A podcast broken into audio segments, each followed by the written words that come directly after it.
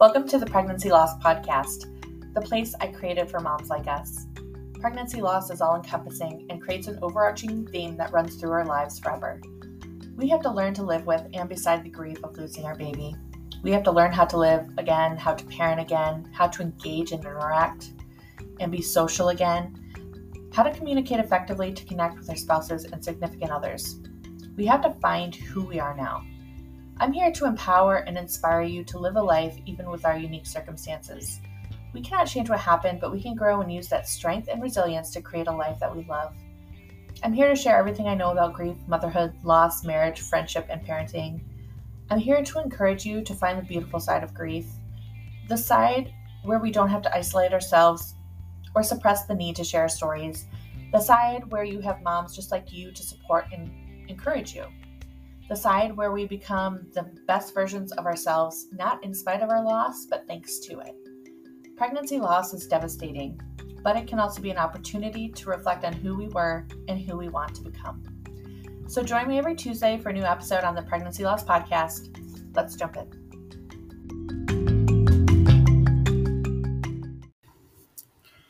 Today on the podcast, I am so excited to introduce Barb Higgins. Barb is an author who had a baby at 57 and lost her 13 year old daughter. From these experiences, she was inspired to write her book, Motherland, which just came out, you guys. A teacher and grief coach, Barb is skilled at taking life's tragedies and using them to fuel her everyday experiences. Ever since Barb emailed me, I have been listening to her podcast. She also has one called A Thousand Tiny Little Steps, and it is just her journey through life. And she is such a storyteller and the way that she tells her story she is just you connect to her instantly. She's so authentic and funny and real and i think you guys will really appreciate this conversation. So let's jump in. Hi barb. Thank you so much for being here. Well thank you very much for having me. This is great. Yeah Yay. Um, so everybody heard the intro, and I would just love you to. I don't know how to sum up your story, but I just tell us about yourself and like all the things. all the th- all the things. Okay, well, um, all the things. My story is a relatively unique story, but I also think lots of things I've gone through are things a lot of people go through, but we don't like to talk about them. Does that make sense? So. Oh, I'm, you know, your very standard, typical New England mom, uh, wife, uh, teacher, coach. You know, I, I, live a very normal life. Nothing out, nothing outrageous about it whatsoever.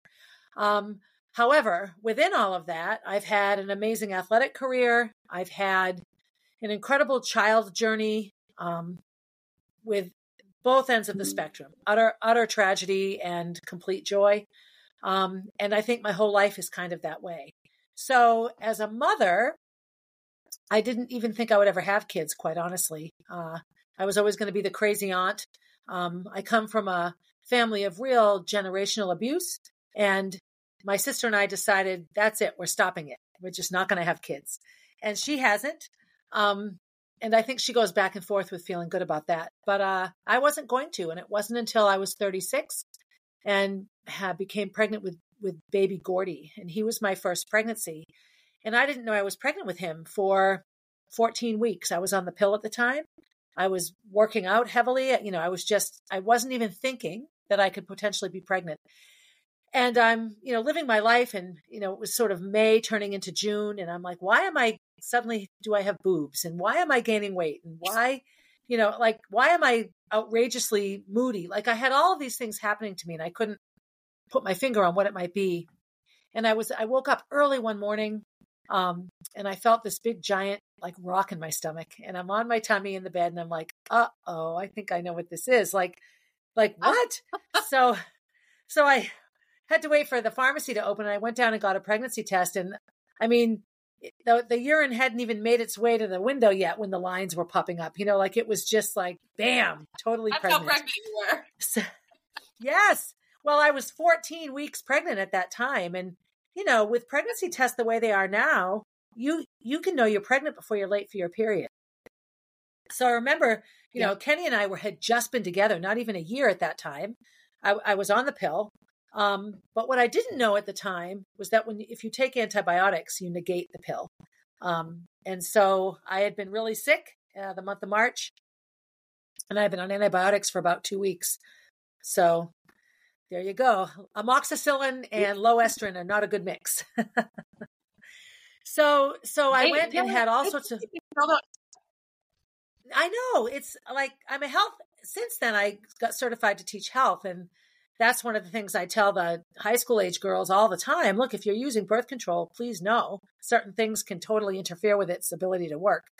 Um, and I didn't, I didn't know that at all at the time. Yeah. So by the time I found out I was pregnant, um, I was, you know, uh, you know, done with my first trimester essentially. So I had a bunch of testing. I was 36. That's considered a geriatric pregnancy, which that word just makes me laugh, um, especially because 36 seems pretty young to me now. Um, and so I had all sorts of testing, and that baby had a really significant heart defect. Uh, and so the 10 weeks that I knew I was pregnant with him, um, it was test after test after test and heartbreak after heartbreak after heartbreak. And I lost him at 24 weeks. So went to the hospital and delivered. And that was a very beautiful experience. I have to say that the hospital was tremendous. Um, you know, it was i mean it was a traumatic experience but yes they were so good so good to us um, and so we donated his little body to philadelphia children's hospital because they have a really incredible cardiac research unit there and so he had just several things wrong with that teeny tiny heart and you know i hadn't I hadn't been pregnant with him long enough to feel like, oh no, I better bury him here. I want to go visit him all the time. I know that might sound coarse, but you know, I only knew him for 10 weeks. And the whole time I knew him, I knew he might not live. So it was one of those, it was a relationship that was quite different than with my others. What baby Gordy gave me, though, was the desire to be a mother. The 10 weeks I got to know that I was pregnant with him and interact with him and see him on ultrasound screens and feel him kick and then, you know, deliver him made me realize that, okay, I guess I do want to have babies. um, and so, so we, we donated him to Philadelphia. I, about a year after this experience, I received a letter from that hospital with a like an autopsy report and a summary and, a, and an unbelievable letter of thanks and gratitude from the staff there because it's one thing to look at blood work and look at an ultrasound picture, but to see right there in 3D what you're looking at, they were able to come up with some tools to fix the heart enough to allow the baby to survive nine months and be born.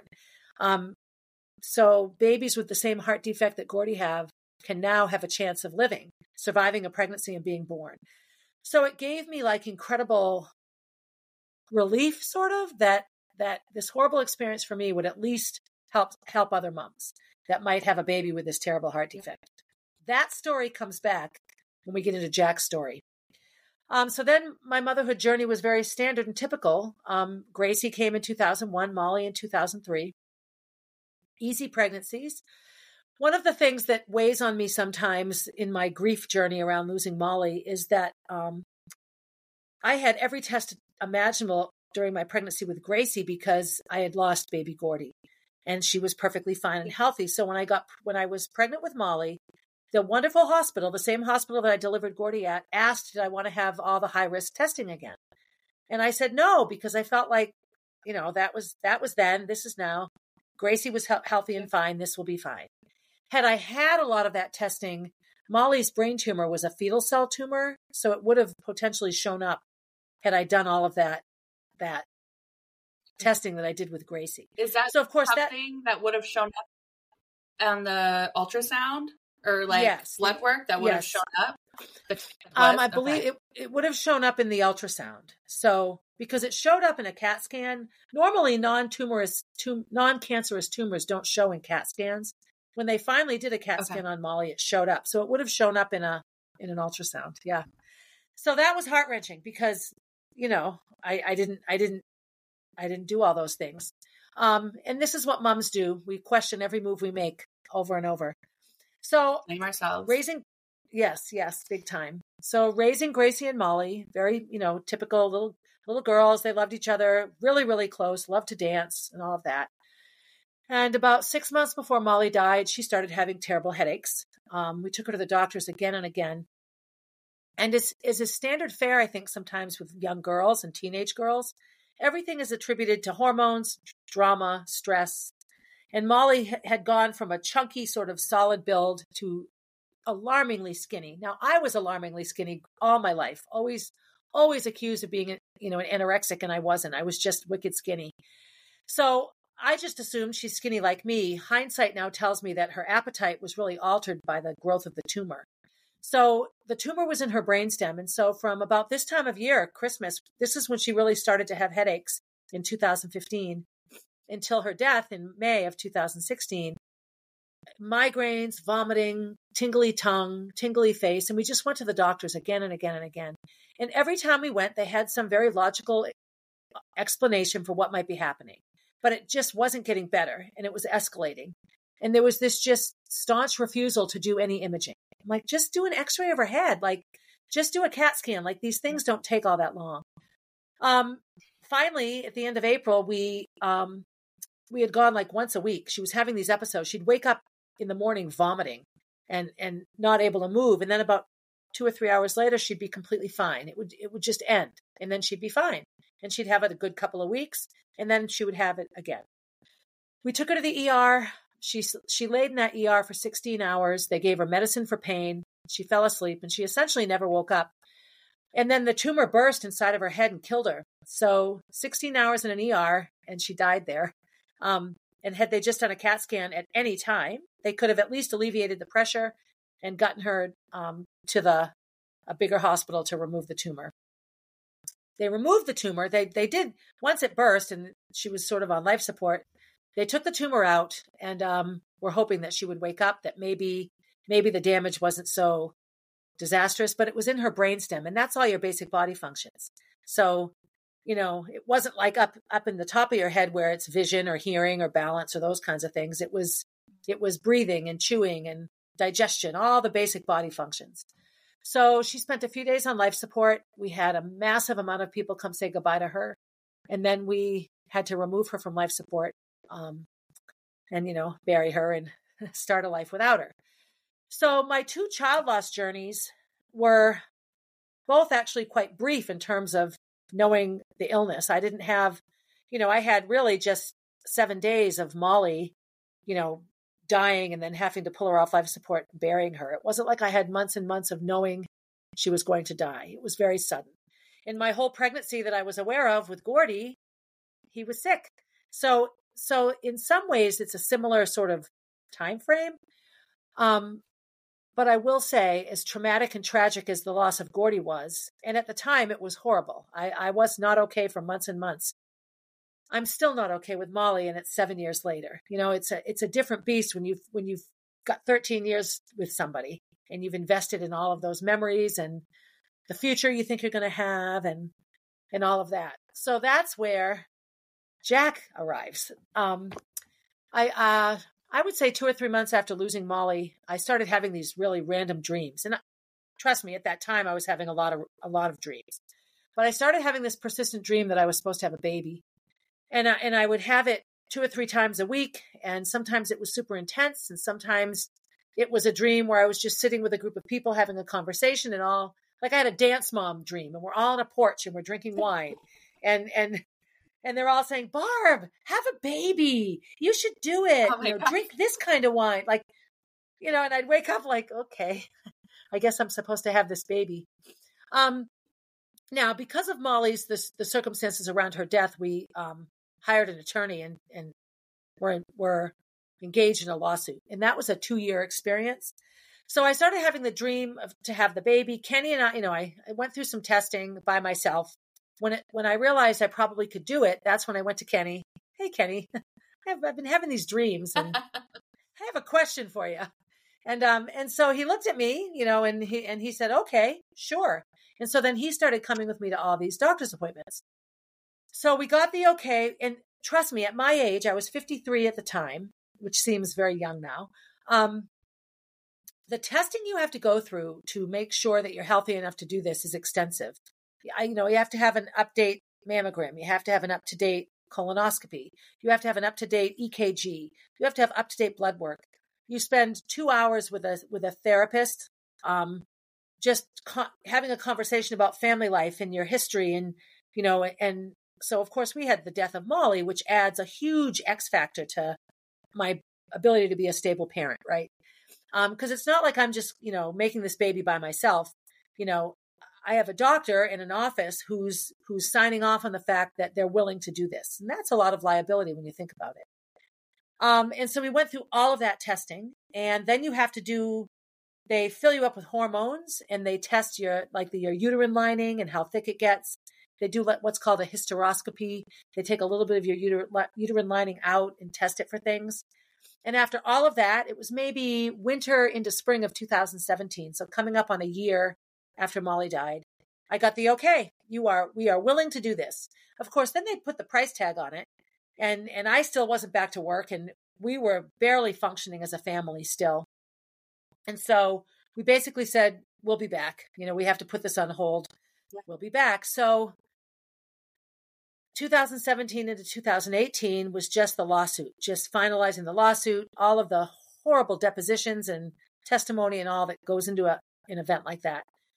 We ended up settling, which is typically what's what happens with medical malpractice. Very it's not very often that you go to court. Typically the hospital's insurance company just wants it to go away. So it just becomes a money thing, which is ugly. Um, so we settled in June of 2018, which of course saved us financially now because we have this lawsuit. So I hadn't had the dream for about a year. I, I had said I looked up at the sky and said, "Look, I did everything I can. I can't do this baby right now. Stop hounding me. And the dreams went away, completely went away. We settled the lawsuit at the end of June. Mid July rolls around and I have the dream. So I wake up and I'm like, hot dang. You know, like it came back. So I'm sitting on the porch and I'm having my coffee and Kenny, you know, shuffles on down and I'm like, hey, guess what dream I had last night? He went, the baby dream. I'm like, yes. So I called the doctor. So let me also say one of the byproducts of grief for me was the ginormous amount of medication I was taking. So I have a mouth condition called trigeminal neuralgia, which is incredibly painful nerve condition. So I was on three medications for that, a nerve block and two anti-seizure meds because it the the condition stems from a nerve center in your brain. None of those can be taken when you're pregnant. I was on every sort of anti anxiety, antidepressant, anti panic, helped me sleep, helped me wake up. I was really five or six different medications. I, I, think about it now and I don't know how I functioned, except I think I was so distraught that they sort of made me normal. But I had to go off all of that, all of that medication. I have a new and healthy and profound respect for uh, hardcore drug, drug addicts that come clean because I was modif- I was moderated. I went to my doctor and we laid it all out um, how I could get off all those medicines. What this all started with returning to Dr. Cardoni, my wonderful Italian IVF doctor, who I will love until the day I die. And he's and he was happy to have us back. All my testing was up to date and current. But he, when he looked at my medication list, he's like, "This has to go," and that was and that was a long this right. So, so one by one, my my primary care doctor was phenomenal. This Dr. Laura, and we sat down with a big calendar and all my medications on on the table in front of us and we just wrote it out like just with a pencil on a calendar. What medicines i took how many per day and then we just we just all right this week you you will cut down on this one for 2 weeks. By the time we're almost done with that we'll begin cutting down on this one. By the time you're you're off the first one you'll be almost off the second. It was a huge process. Started august yeah. 1st finished december 1st it took me august september october november four months to come off Xanax and Lamictal and lorazepam and you know all of those all of those drugs plus the topiramate and Topamax and Tegretol and gabapentin all all of the things I was on for my brain and my brain right for my heart and my soul and everything else that was not an experience I would wish upon anybody. It was really difficult. I heard the ocean in my ears for weeks. I felt tingly and numb. I wanted to be asleep in the daytime. I was awake all night. It was it was really really one of the most difficult things I've ever done. I get to December. So I realize now that the pain in my face is going to be far too intense to be off this medication for a pregnancy. Like, no way can this happen. So I find a doctor in New York City um, who specializes in trigeminal neuralgia. And so I email him, explain my situation that I want to have a baby. Would you, would he be willing to look at me? And he said, sure, have an MRI with contrast. He gave me this whole prescription. So I went to my local neurologist, gave her the email from the guy in New York City, Dr. Um, Eskandar, and went for an MRI. So I come home from the MRI, it's maybe December 10th or 11th, like really just 2018. So five years from like right now. And Kenny and I are having coffee at the kitchen table and the phone rings and I look and it says Concord Neurological Associates. And I just look at them because you never get a phone call an hour after an imaging test with good news, ever. Yeah. If it's good news, there's no phone call. So I just thought, oh, what now? So I answer the call, and sure enough, they found three brain tumors in my head. So Molly died of a brain tumor. Kenny's on kidney dialysis still because he's so sick, needing a kidney transplant. Poor Gracie's a senior in high school. Like all she wants is a normal senior year. We're still reeling from the loss of Molly, and now I have like brain tumors in my head. So I went down to New York City with one of my good friends, Deb. She went down with me. Uh, Kenny stayed home with Gracie because it was, you know, just too much to handle all at once. And we he looked at the MRI and he just he was he was amazing. He took my hands in his hands and just said, "You tell Gracie we'll take care of this. You're going to be fine." He could tell because it was the type of my blood work was normal, so I wasn't fighting a cancerous tumor. So he knew it was likely benign. Um, but I will say, when I went down in January for the tumor removal, he thought it would be a little teeny, little teeny hole in my head and just take it right out. And when I woke up from that surgery, if you look on my Facebook, you'll see it in there. I was completely I bald. I had it. Yeah. I can't believe you went. Yeah, it, I woke. Poor, I woke up and Kenny's crying, and I'm like, "Why are you crying?" You know, I'm just out of it. Um, because he, you know, he had been at dialysis all day. You know, they set up his kidney dialysis for him down there. We're staying in this nice hotel. I mean, I'm in the hospital, and he comes to see me thinking that you know I'll look normal with like a little a little hole in my head and I'm like, you know, black eye, and yeah, so so that was a profound experience. Um, and so all of the beginning of 2019 was all about fixing me, getting the tumors out. The little ones that were on the other side of my head needed to be radiated. That was a Hannibal Lecter experience. They had me in this like face mask, like, you know, like oh bolted to a bed. Yeah, it was really that was you know, a lot of Xanax for that, by the way. Calm down. I can um, imagine. Yeah. Oh God, they played great '80s music for me too. I said, just play me cheesy '80s songs and I'll be fine. So there's all this '80s music blasting in the room, and I'm I'm lying there. Um, so that that worked fine.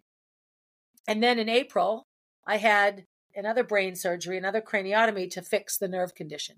So from December 10th to April 10th, I had MRI, doctor's appointment, tumor removal, tumor radiation, mouth repair, like in like in a four month, you know, January, December to April. So then we go to Disney to recover. I'm bald, you know, in a, I'm do, doing terrible. And one of Gracie and Molly's really good friends is on life support and ends up passing away from anaphylaxis from a peanut allergy. She ate food with peanuts in it at a restaurant and didn't know. That family, they were a dance family, so they were very, very supportive when Molly died. They ended up giving Kenny one of that girl's kidneys. Her name is Rachel. So Kenny gets a kidney transplant from a girl named Rachel. Rachel danced in Molly's funeral. Like she was in, we had a big memorial service that, for Molly that involved, yeah. that big performance. So the kidney that lives inside of Molly's dad danced at Molly's funeral. Like, like we talk, we talk to his kidney all the time. Cause how do you not, right? You know, hey Rach, you know, and, and, and, uh, and so now we have this miraculous thing where Kenny is healthy. He's had this transplant. I've had my head fixed. So we go we go back to Dr. Cardoni. Okay, we're ready. Finally. you know, like so but he was he was just into it. He was just into it. So we start the whole process. We go we go through you know, it's all of 18 and 2018 and 2019. It was several several months. We do our first IVF transfer in August of 2019 and it does not work. So I thought, okay, maybe the whole purpose of having that dream was to help me find the brain tumors. Because although they were not yeah. cancerous, the location of one of them would have been life ending for me had it not come out. So, excuse me. Sorry. So so I thought, okay, I wasn't really supposed to have a baby, but but Molly or whoever on the other side knew that I was never going to stop the medicine if I, you know, they, you know, and I would never, I would never have stopped the medicine, which means I never would have heard enough to try to fix my mouth, which means I never would have found the brain tumors. Does that make sense? Yeah. So um, I go back to Dr. Cardoni and and I said, um, so what do you think? And he just grins at me. He's like, do you want to try again? And I'm like, yes. So he takes, he goes, so do I. And he takes, takes a pad of paper out. He's like, it's not you. You were fine. It's him. So the, the Kenny's contribution to the pregnancy was pre kidney transplant. So now he's got Rachel's kidney in there, right? And he's all healthy. So we just, we just did, we just redid the sperm extraction and, and now we have this, yeah, healthy sperm, right? So we tried again. Okay. So of course our, our, our our date for our transfer date was March of 2020. And what happened in March of 2020? COVID. So it just got put on the shelf. So March, April, May, June, I'm just sort of um, maintaining hormones. You know, we're just sort of waiting around, waiting around. And the moment that Dr. Cardoni could bring back patients, the only patients he kept through COVID were the ones that were heavily, like, couldn't stop, that were far enough in that they had to keep being seen. So he called me at the end of June and he goes, Get down here. So seriously, the end of June, I went down and, and did the specifics for the cycle. Um, and at the end of July, I had the IVF transfer. It was July 26th. I turned 57 on July 29th and found out I was pregnant August 5th. And then I had pregnancy number four. So this pregnancy was secretive. Nobody knew I was pregnant at all. Zero people knew for the first 13 weeks. And then a handful of people knew from 13 weeks to 22 weeks. And then I just told people as I ran into them, you know, I didn't do any big announcements. So I'd run into somebody with my, my big belly and they'd be like, what? Like, what am I looking at here? um, yeah. like, oh yeah, menopause belly. It. I would have oh. love to see that. Oh, that it was. I yeah, I was in like Marshalls once, and a teacher friend came, and she's talking away, and her eyes keep going down, and they keep going down, and they keep going down. I'm like, what are you looking at? And she just stops, and I'm like, I'm pregnant. And she's like, what? You know, but it was just people don't know what to do. You know, we you have to be yeah. so careful with commenting on people's bodies. Um, my other favorite was I would tell somebody, "Hey, I have some news for you. I'm 20. I'm 25 weeks pregnant with a baby boy," and like just like you know, gray gray like stone face, like nothing, no no response whatsoever, because no one even knows what to do with that information. Like, are you making yeah. that up? Are you kidding? And then when they really get it, no, touch my belly, go ahead. Uh, there's a baby in there. It was 99% excited. Some people just thought I was nuts, yeah. but I probably am. And that's, that's quite right. fine. Yep. Not their journey. Yeah, that's right, exactly. And then I, at 34 weeks, I was diagnosed with preeclampsia, which thankfully it has nothing to do with age. This is where I feel like really lucky with the doctors that I had, both Dr. Cardoni and Dr. Um, Shottery, who delivered, well, who was my OB while I was pregnant with Jack here. Both of them said, you need to create safety wall around you. These kinds of things can really open up people for judgment. And the last thing you need is is external judgment from people that are not important to you around the fact that you're pregnant and having a baby at your age. And if something were to happen, like my local OB, he was like, "We tell nobody until we have done every test we can do to ensure that your baby is healthy and fine. And if something were to happen, that it's not necessarily related to age." Like he got it. He just got it that don't open yourself up to judgment. Have a healthy baby, then tell the world. And I, you know, I have a big mouth. I likely would have told a ton of people. So, but we didn't. And I'm really grateful for that now because we could have a very quiet birth. It wasn't like I wasn't hounded by reporters while I was delivering a baby. But it didn't take long. Um, so I, I, I was due April 13th and Jack was born March 20th. So it wasn't way early, but early enough. Um, and I, but I had a super easy delivery. You know, when you have preeclampsia, you have high blood pressure. Um, you have protein in your urine, you have a really low platelet count. So the low platelets and the high blood pressure are the two biggest issues because that that high blood pressure can cause a stroke, low platelets low platelets can cause hemorrhaging. So those are two things you don't mess around with. But I was I was perfectly fine. I went in on Friday night. They gave me magnesium for the high blood pressure. They stripped my membranes. I woke up in the morning in labor. Super easy, super quick. So I didn't even think I was in labor. I, I woke up and thought, huh, maybe they never came to give me Pitocin. Maybe I'm not in, maybe I'm not having a baby. I ordered breakfast. I'm eating breakfast. I'm chatting with Kenny on the phone. I'm, you know, drinking my coffee. Like, really, I just think I'm fine. Yeah. And uh, the nurse comes in. She goes, "Oh, you're feeling okay?" I'm like, "Yeah, are we not having a baby?" And she's like, "Uh, you're in labor. Your contractions are like two minutes apart right now." I'm like, "Huh? Well, okay. I don't, I don't feel them." Um, so they, so they weren't super strong, but they were, they were regular. So they checked me out. You know, they did an uh, internal exam, and I was almost fully effaced already and like six centimeters dilated. And I didn't even feel anything. So that was at 10 o'clock. So Kenny came up to the hospital. Um, and Jack was born at 1230. So I had basically like 90, when they broke my water, my contractions got intense, like horrible. So I was like, you know what? I want an epidural. I'm not going to hurt like this all day. And they just looked at me like, you know, he's going to come out. Like, eh, like I just hadn't been laboring. Like there was it was sort of like my first pregnancy where, okay, you're pregnant. Okay, you're actually halfway through your pregnancy. You know, like there was no time for me to formulate the fact that I was in labor because I just wasn't feeling the increase in contractions yeah. and all that. So I laid down at about 1225, 1230 or so. And they said, Oh, his head's right here. Give us a push. And so I sort of gave a half hearted push. And uh, and they said, Oh, come on now. Next contraction, give us a good push. And so I gave a really good CrossFit, you know, weightlifting, strong, strong push. and he came flying out, just one push, the one push wonder. And so there he was, a little five pound Jack, um, crying and healthy and 18 inches long. And, you know, he muckled onto my Grammy boobs and started nursing. And he had a little bit of trouble because he was early. And, uh, but, you know, yeah, I, I was actually, this is a funny little sidebar. I was nursing him, and one of the OBs was like two weeks away from retiring. So she was probably my age, a little older, and she came in and she scolded me for trying to nurse. You know, you're too old to do that. I'm like, well, I grew him and I think I just pushed him out and there's milk coming out. So I'm not quite sure I'm too old to do this. So it was just, it was, there were some of those kinds of reactions where, you know, she's looking at me telling me you need to give that baby formula. I'm like, well, I'm not going to, but thank you. You know, it was interesting. Yeah, no, I'm good. Now I did supplement with Jack, but I supplemented with breast milk from a from a there's a Facebook group in New Hampshire called Human Milk for Human Babies. And it's this just amazing group of women. It's a constantly changing group of women who produce a ton of milk and are willing to share it.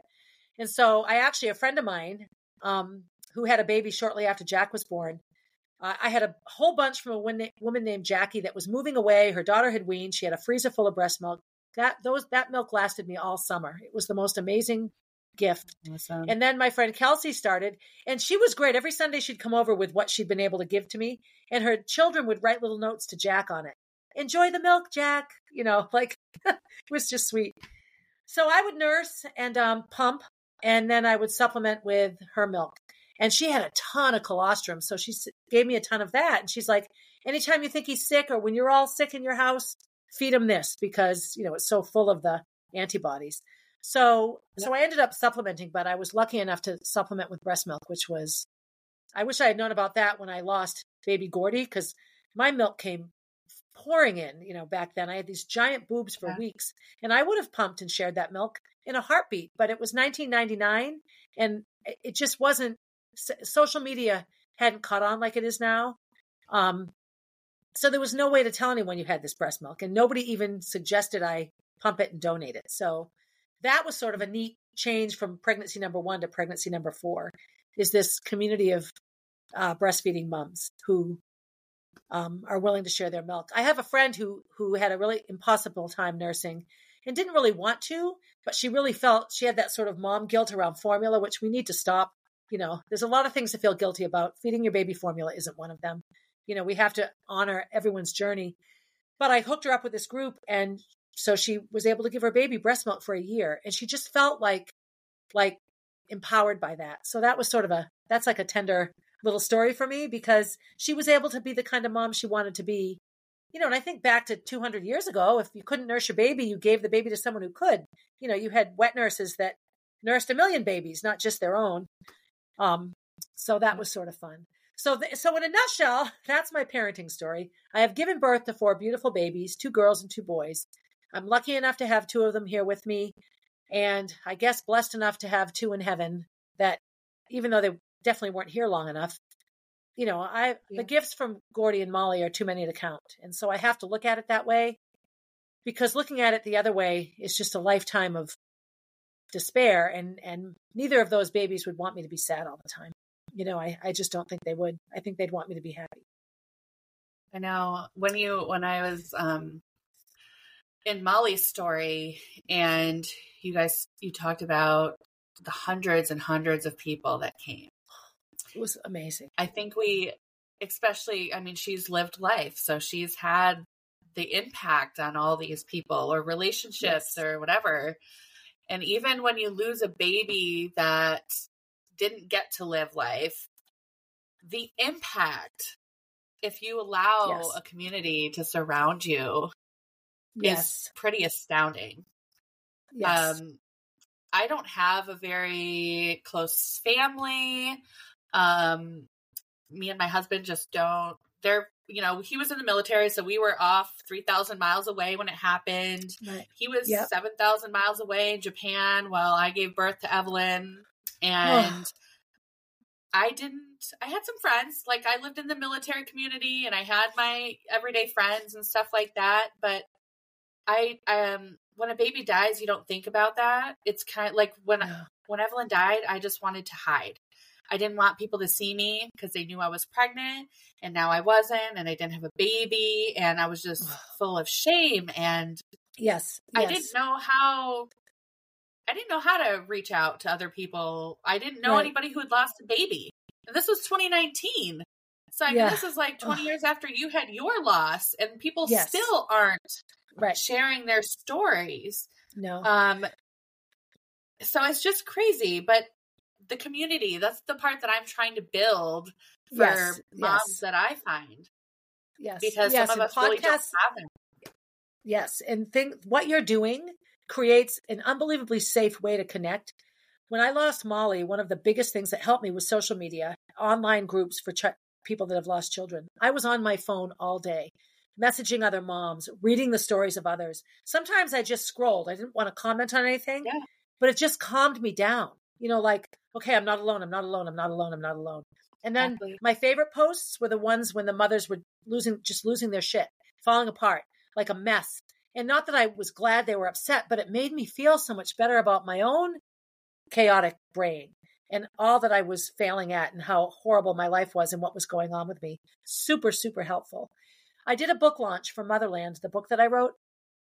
And the first thing I said when I opened up that book launch, and like 90 people came, it was really, really affirming. I said, child yeah. loss is the single most isolating thing I've ever experienced. Now, I've been sexually assaulted. I've lost siblings. I've had lifelong illness. I've had a job loss. I've had lots and lots of things that could be equally as isolating. But there's something about child loss that's obscene to people. And I think it's because it's so wrong that people don't want to acknowledge it can exist. Because if you and I can lose a baby, then anyone can lose a baby, right? I mean, and so they can, I, they don't want that. Yes, they don't want to yes, think about that. exactly. That. And so you that you get shut off. Something else I've come to realize, and I was talking about this with a um, with a woman that also does a podcast around childbirth, children, and babies, and um, is that um, mothers, when you're growing a baby, you, you're sharing blood, you're sharing oxygen, you're sharing nutrients, you're sharing feelings and emotions, and you're neurologically connected. So the brain, your two brains lay down neurological pathways that connect. No one else in your in your life, in your reality, is connected to your children the way you are because all your neural pathways respond to neural pathways in those brains. Evelyn's brain, full of neural pathways, is still a massively active piece of your brain. So the grief and the and the response neurologically and emotionally that mothers experience is unmatched. It's not that dads aren't sad, but there isn't a bunch of neurons going off in their heads saying, "Hello, hello, baby, where are you? Where are you?" You know, and that's forever. Um, if when you learn to ride a bike, you lay, you know, you your brain learns those movements. So you don't ride a bike for 20 years. You jump back on. It takes a minute, but you get it back. Baby loss, those things never calm down. You just have to reroute them or reuse them or or teach yourself to use all those Evelyn responses or Molly responses or Gordy responses in a different way. And I think that sometimes is as big a piece of child loss grief for moms as the missing them and the and the sadness and the trauma and all of that. Um, and again, community is a huge piece because because when I talk about Molly to you, I have no anxiety that you're not going to want to hear what I have to say because I know that anything I say to you is going to either add to your own journey or give you connection or teach you something that you're willing to hear. Whereas moms that haven't gone through this, it's it's just a panic. You know, so if some mom that's never lost a baby can listen to you and I have this conversation, they can go, "Oh, okay. Oh, that makes sense." You know, like and and then our grief and our behavior is somewhat explained. You know, like I have a connection to you that I don't have to a lot of other moms and that's because we have this horrible thing that happened. You know, what a crappy way to know each other, but I love knowing you because you know, it's one more person, one more person that you know that sits at my that sits around my campfire of life, right? Yeah, and I feel too when you with moms like us, we celebrate their babies too or their children. Yes. So like yes. now, I mean, since we connected, I think about Molly and Jack yes. and Gordy and Gracie. Yes. They're not my kids, you know, I don't know them personally. But when I read something or think about something, I'm like, oh, you know, and then I'll just like right. I hope you're okay. I hope you're doing well. Right. I hope you're Yep you know, and I'll send out cards to like when I had my loss, I had people secretly reaching out to me, you know, in, my right. messages. They didn't want everybody else to know, but they wanted me to know. And yes. then I would set um, alarms in my calendar for their birthdays and i would always i always send messages and i'm like i know this is you know baby so and so's birth week i'm thinking about him or her yep. i love you like yeah the fact that our children won't be forgotten because right. other moms Huge. like us always right. remember. Yes, yes. So oh, that's always, all the time. Yeah, yeah, yeah. I just find that amazing. and I know I named. Um, oh, go ahead. No, I'm sorry. Do you want me to go? Okay. So, so Jack. So Gordy's name was Kenny's dad and my dad. So Gordon Thomas. Then I named Gracie. Her name is, is Ember Grace. I named her after a runner.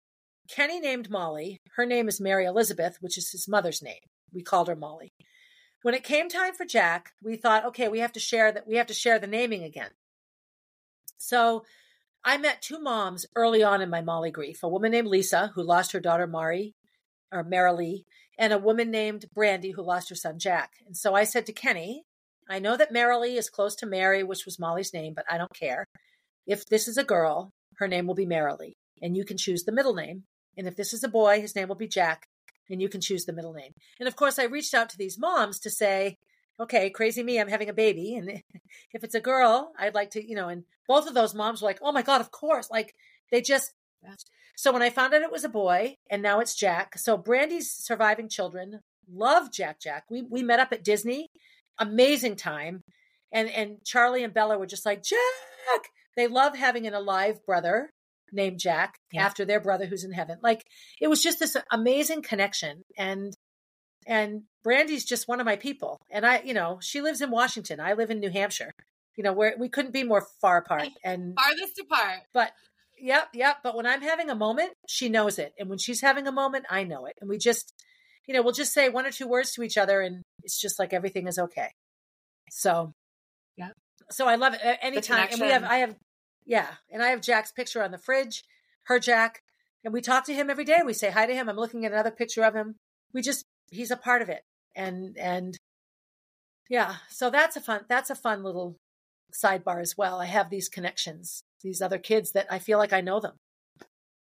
And I never met them. I know. Yeah. I always, yeah. because see, hi, Evelyn. She's always oh. right here with me. So yes. Like, oh. I, I mean, um, well, when I had her and we lived in Washington, we were like, we had we knew we were going to have to leave. So we're like, Yeah. you can't bury her here.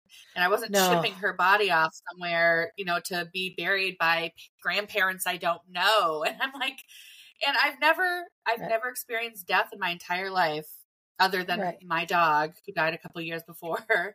But Yeah. so I didn't know, like, just the, there was something you said when we first started talking about just how fast it happens.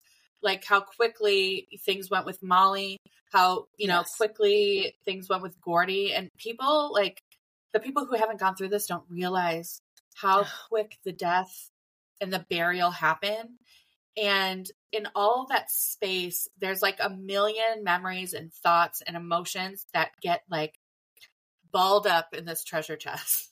Yes. Because you can't go through it. You have to make decisions. You have to choose what happens. You have you, you don't have time to feel what's going on yet. Right. Absolutely. then- Absolutely.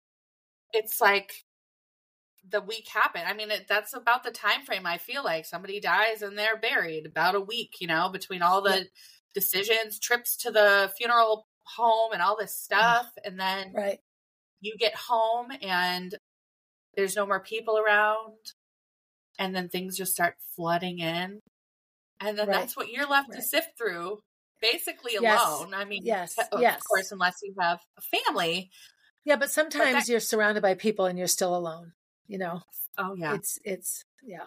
But I can't imagine now with baby Gordy, Kenny and I, you know, we had both come out of unhappy marriages when we met, and so my divorce was final, his was not. Um, we were living together, but we weren't, you know, we weren't ready to get married. There was having a baby was not a part of the plan, so we told nobody. No one knew. No one even knew I was pregnant. It was summer. It- I was getting to the point in August where it was going to be impossible to hide. My mother figured it out. Mothers can tell. She's like, "You're pregnant," and I'm like, "Okay." And uh, so I, so she knew that was it. We went up to that hospital to deliver our baby alone, and we came home alone, and we put it all away, and nobody knew. Sometimes I feel okay about it because Kenny and I could just keep it as ours, and we could just grieve together, and there was no no one telling us how we should feel. I told a handful of people. I told my mm-hmm. sister in law, and she was beautiful. My mother, my mother, when I was delivering, I came home and she had brought a little blue baby blanket and a little baby toy, just like he should have toys, even though he'll never play with. Like I thought that was the kind. So I have this box in the attic with his little teeny footprints and and the little toys and two rolls of film that I never developed. We took a bunch of pictures. I should actually see if it's still developable. I hope so. But I had to put it away. And and I just dove into life. You know, I got super healthy. I started running a ton and lifting weights and thinking if I made my body perfect, then I could grow a healthy baby. And you know, it's just it, it was just I look at that grief process and it's and it's your standard child loss reaction from a mom. I I, I took it all in. I made it like it must have been my fault. What can I do differently? How can I fix this? You know, all of those things that go through your head. Um, and Molly, of course, was huge news, newspaper articles, and was on the news, and a thousand people at her memorial service. You know, it was this complete opposite scenario. But I will say, I I, I felt equally lonely in both in Yeah. both experiences because it's just me and Molly, just me and Gordy when it comes down to it. You and Yeah. Evelyn. That's really what it is. I know I always feel bad sometimes because yeah, John is her dad and she has siblings and but there's something with the mom and her baby and it doesn't matter how old your baby is. No. No. it's a special Yeah. it's so special. Yeah. Me so sad. I hate that babies Yes. die and I hate the children know. die. Oh, I know. It's no, it's not right. It's just not right. I love I, I also really love looking at the ways people honor their children. And you know, in miscarriage and, and stillbirth, you know, so many people are quick to say, Well, you never had time to get to know that baby, or well, at least you can have another, like sort of the things they say, trying to make you feel better. The the amount of loss and grief associated with those. I have a, a family member that's have has had repeated miscarriages. Some early, early, some halfway through. And and you know a pregnant a positive pregnancy test is is equally joyful and horrifying because there's no knowledge of how that's going to turn out is this going to gut me again or will i come home with a baby and um and i just think that the more that we can share these experiences the more people see that there's a huge amount of loss and grief in a child you never get to meet in an alive manner. You know, I, I, I mean, I feel like I knew baby Gordy really well. My favorite memory of him, it was an ultrasound and he's his little legs and arms. He's uh, going around. He's suck, sucking his thumb. He takes his thumb out of his mouth and grabs his winky. And Kenny's like, "Yay!" you know, like that's my boy. You know, it's just it was just like the cutest. We just oh my god, the whole room laughed, and you know, and I'd never been pregnant, so I'm I'm looking at this screen and I'm like, wow, that's happening inside of me right now, like that yeah. amazing, like wow, it's another world so, inside of me. yeah, you. yep, yep. So my favorite ultrasound memory of Jack was the day we found out he was a boy. And they couldn't they couldn't get a good view and, and all this and that. So they said, Go to the bathroom. So I went to the bathroom and I came back in and they got me back up there again. And he was face down, like totally splayed out, face down, hands over his head, hands over his head. I could see his little bum bum. Um, and we knew he was a boy by then, but he um and the nurse is like, "Did you have did you have a couple of beers in there?" Because he just looked like he was passed out drunk. It was the cutest thing, just face down. And his face when he gets upset now, he'll lie down on the ground, and he'll actually put his hands by his sides, and he just lays there on his tummy. And I'm like, "Ah, that's what you looked like the first time I saw you." yeah, that's probably muscle memory. Yeah. Kids, you know, yeah. the fetal yep. fetal position thing, position yep. thing, where they'll lay like that because that's what they've, yep. they've done. And yeah, um, exactly. What was I going to say? I know um, those are the things that are so hard to get other people to understand is that we have yeah. made these memories before they're ever born.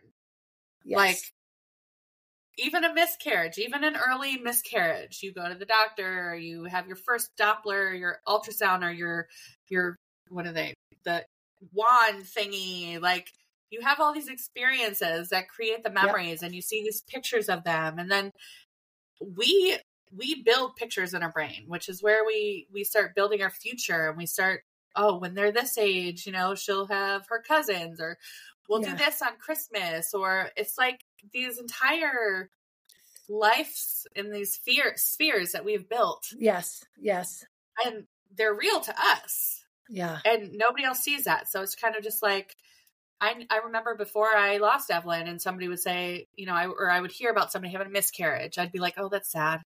That's it. I don't I don't attach feeling to that. I can't. Right. I can't imagine. I can't believe that babies die because right. that defeats the entire natural birth order of our world. Like yeah, the natural order things. It's just wrong. It, yep. It's not supposed to happen. And if yep. that can happen, what else can happen now? It like correct, opens up correct. this whole terrifying yeah. world. Yeah, and big most time, people don't big wanna, time. They don't want to know that. They don't want to know that. No, no, no. I agree. And two, with it being the holidays, I know we were kind of talking about that. Um, how how are you able? Do you have special traditions that yeah, so so Molly and Gordy and your other kids in? So for so I never, you know, I I found out I was pregnant with Gordy the last week of June, and I delivered him the third week of August. So it was such a short period of time, and there was no major holiday or family get together during that time. It was summer vacation. I'm a school teacher. Kenny and I spent most of our time alone, so there was never a tradition around around him. Um, Molly, however, was the holiday queen. January 1st, she would get the new calendar and she would sit down and she would, you know, decorate each holiday on the calendar. And the rule in our house was you can't start talking about the next holiday until you're done with the one that's coming up. So, no talking about, you know, St. Patrick's Day until Valentine's Day is over, and no talking about Easter until St. Patrick's Day is over, and no talking about Halloween. Like, you know, you had to because she would she would just obsess about them.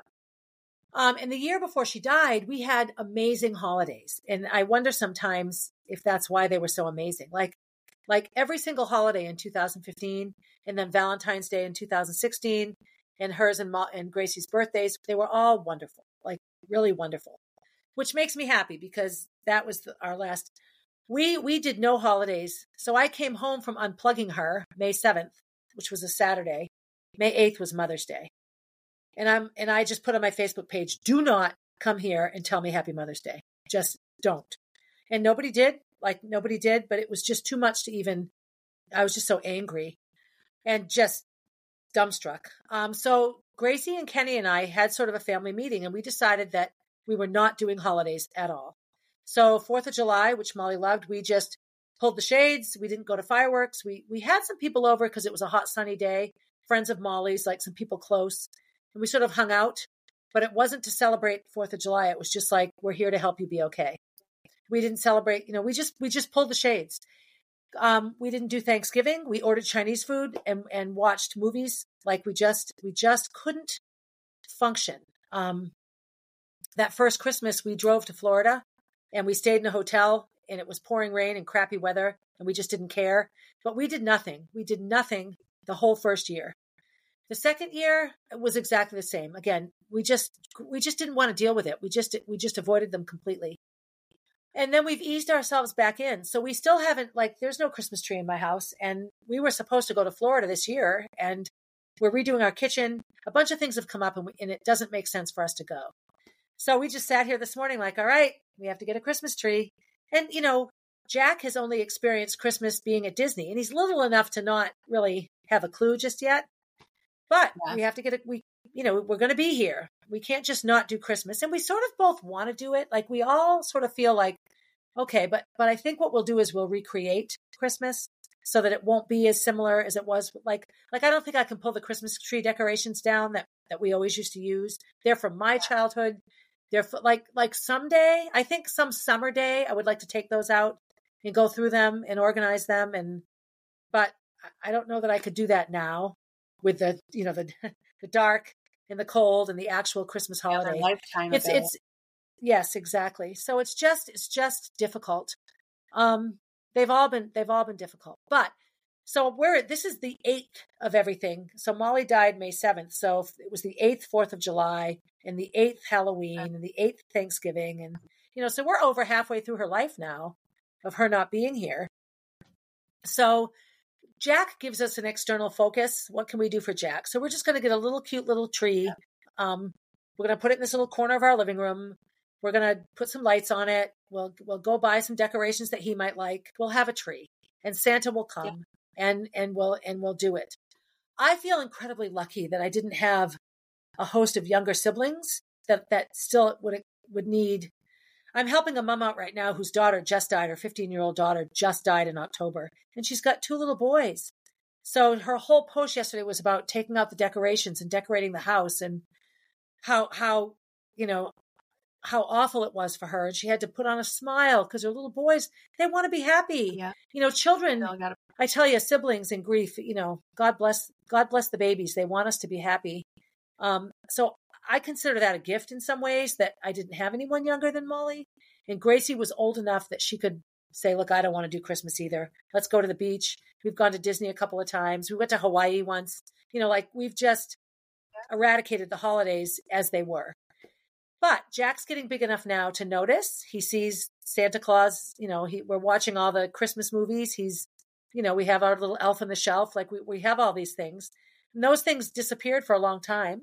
Um, I took him out last year, the elf on the shelf, and Gracie was like, Mom, Mark is back. I'm like, he is? You know, Gracie's 20, of course she knows. but we but yeah, so so we're easing back into it. But the worst thing you can say to a grieving mother, this is my opinion, but the last thing I need somebody to say to me is, well, come on, it's the holidays. You should be happy. You know, I shouldn't be anything. There's no should in this.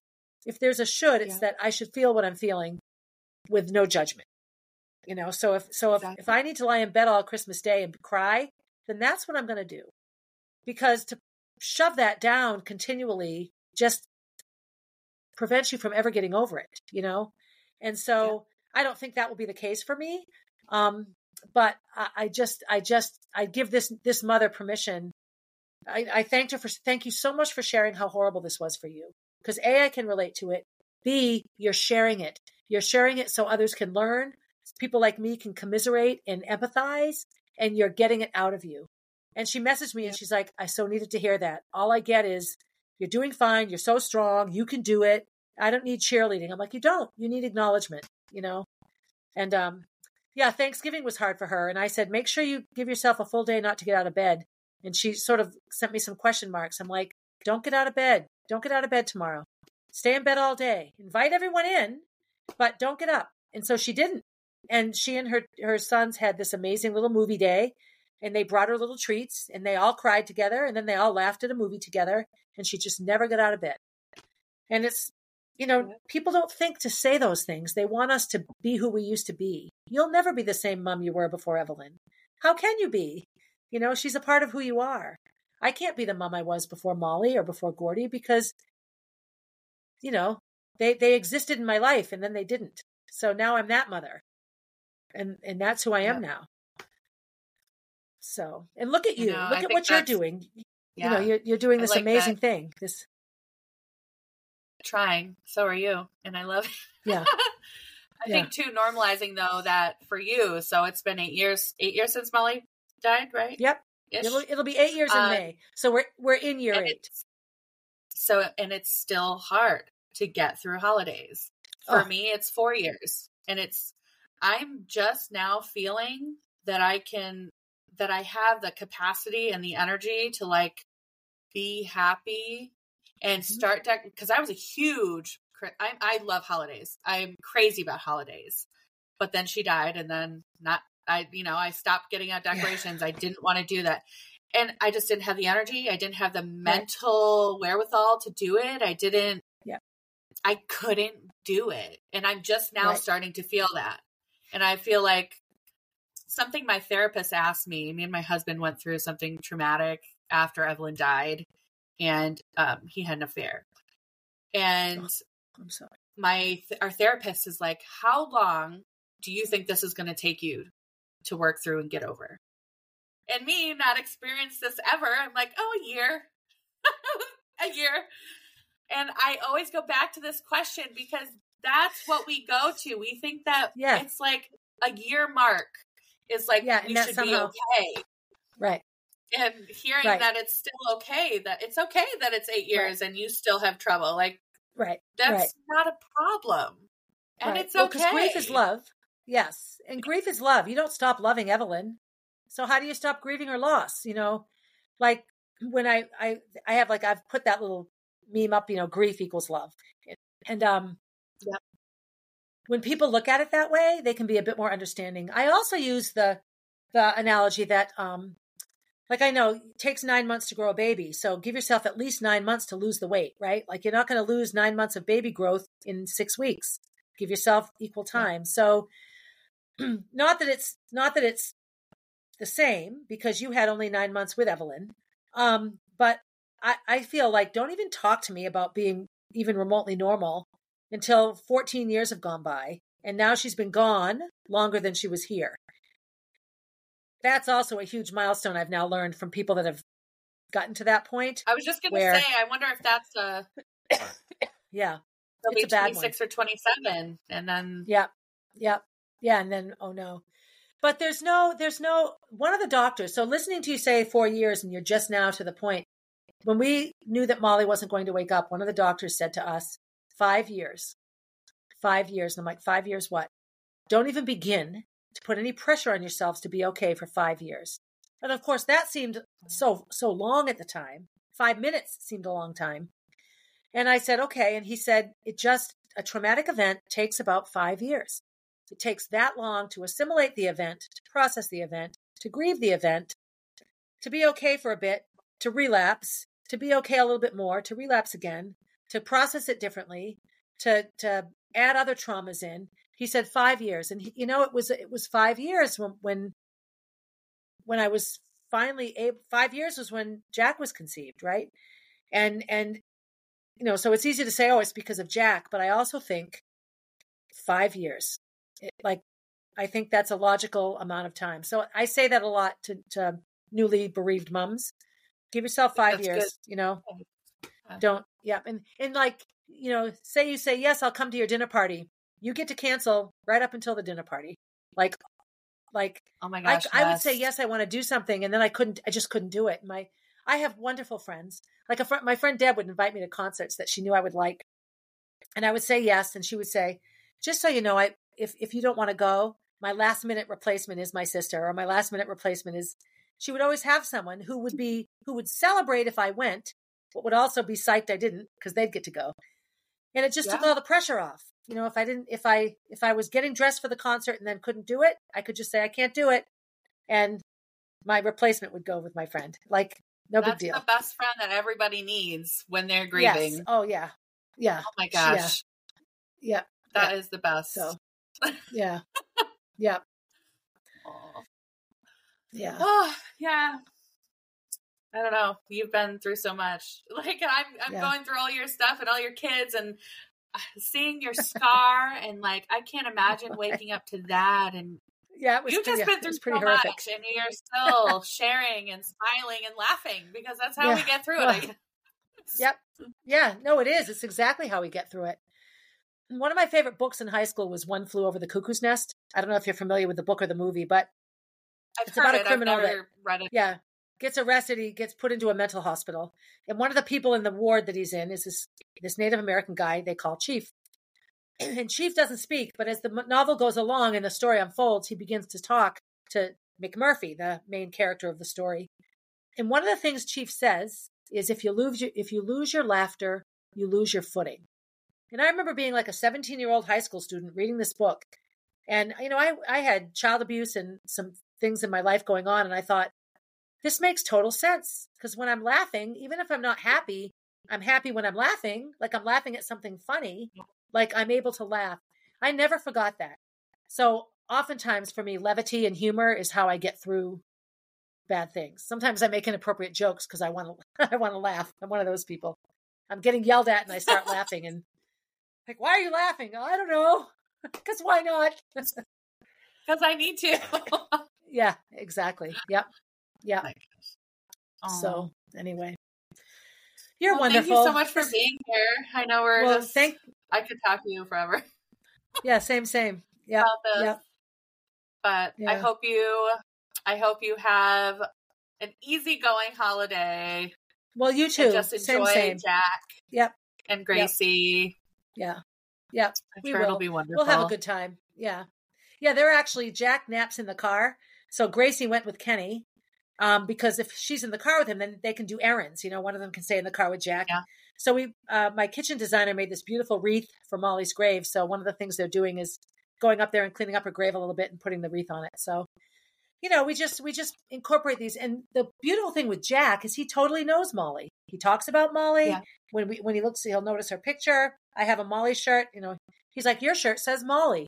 You know, like he he's she's a normal part of our family and and there's it's it's also a really you know good ass he you know he wasn't here when any of this happened so it's just this is what he knows and it's a great way to include her in our family and not feel I bad about it having I know you didn't have Jack until after Molly, but I know having my girls after Evelyn died was like what got me through.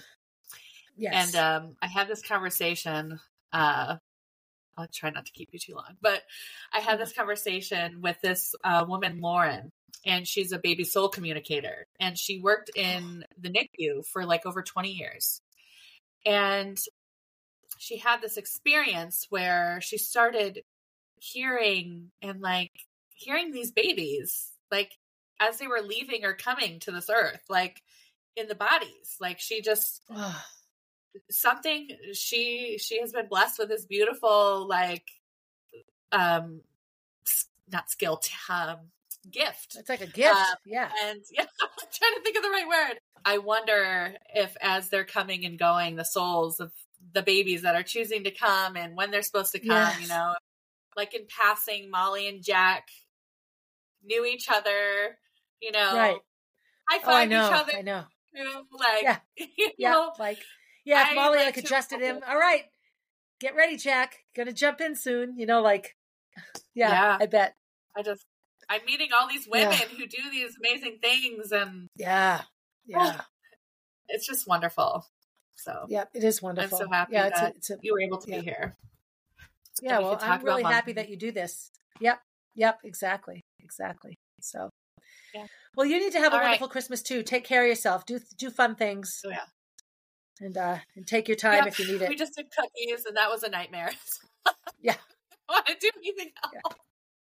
yeah exactly I think that was like my one thing is letting Yeah. my younger one put frosting all over the table and yeah, so yeah, yeah, good. Yeah, it's all good. Yeah, yeah. Someday you'll miss it. Oh, I miss those I days. It's like, oh, I know. Yeah. It's a yeah, Jack it's was a, awake uh, from one to. Jack was awake from one to four last night. In he the woke morning. up itchy. Yeah, then he peed his diaper, so I had to change him, and then, then he was thirsty, wanted water. Then he was hungry. Then he was itchy, so we put lotion on. Then he wanted to watch Stinky and Dirty on his tablet, so we got the tab. Like, I, we co-sleep. So I mean, I just laid there and dozed on and off while he was going through all his machinations. But three hours in the middle of the night. So and then he slept till nine o'clock. I had to oh get up and go work. So yeah, that was no fun, but that's okay. but someday I'm gonna miss it. My point is someday I'll have he'll have hairy legs and a deep voice and he'll slam the door to his room and I'll be like, Hi, I used to snuggle with him. so I, I try to remember that. Yeah. Yeah. Yeah. So We'll enjoy it all, even the all bad I- stuff. yeah, yeah. Yep, exactly. Right. Exactly. So it was nice Right. talking to you. Nice talking to you too, Valen. Thank you so We'll see much. you later. Yep. Thank keep you. up the good work. I appreciate Yep. you being here.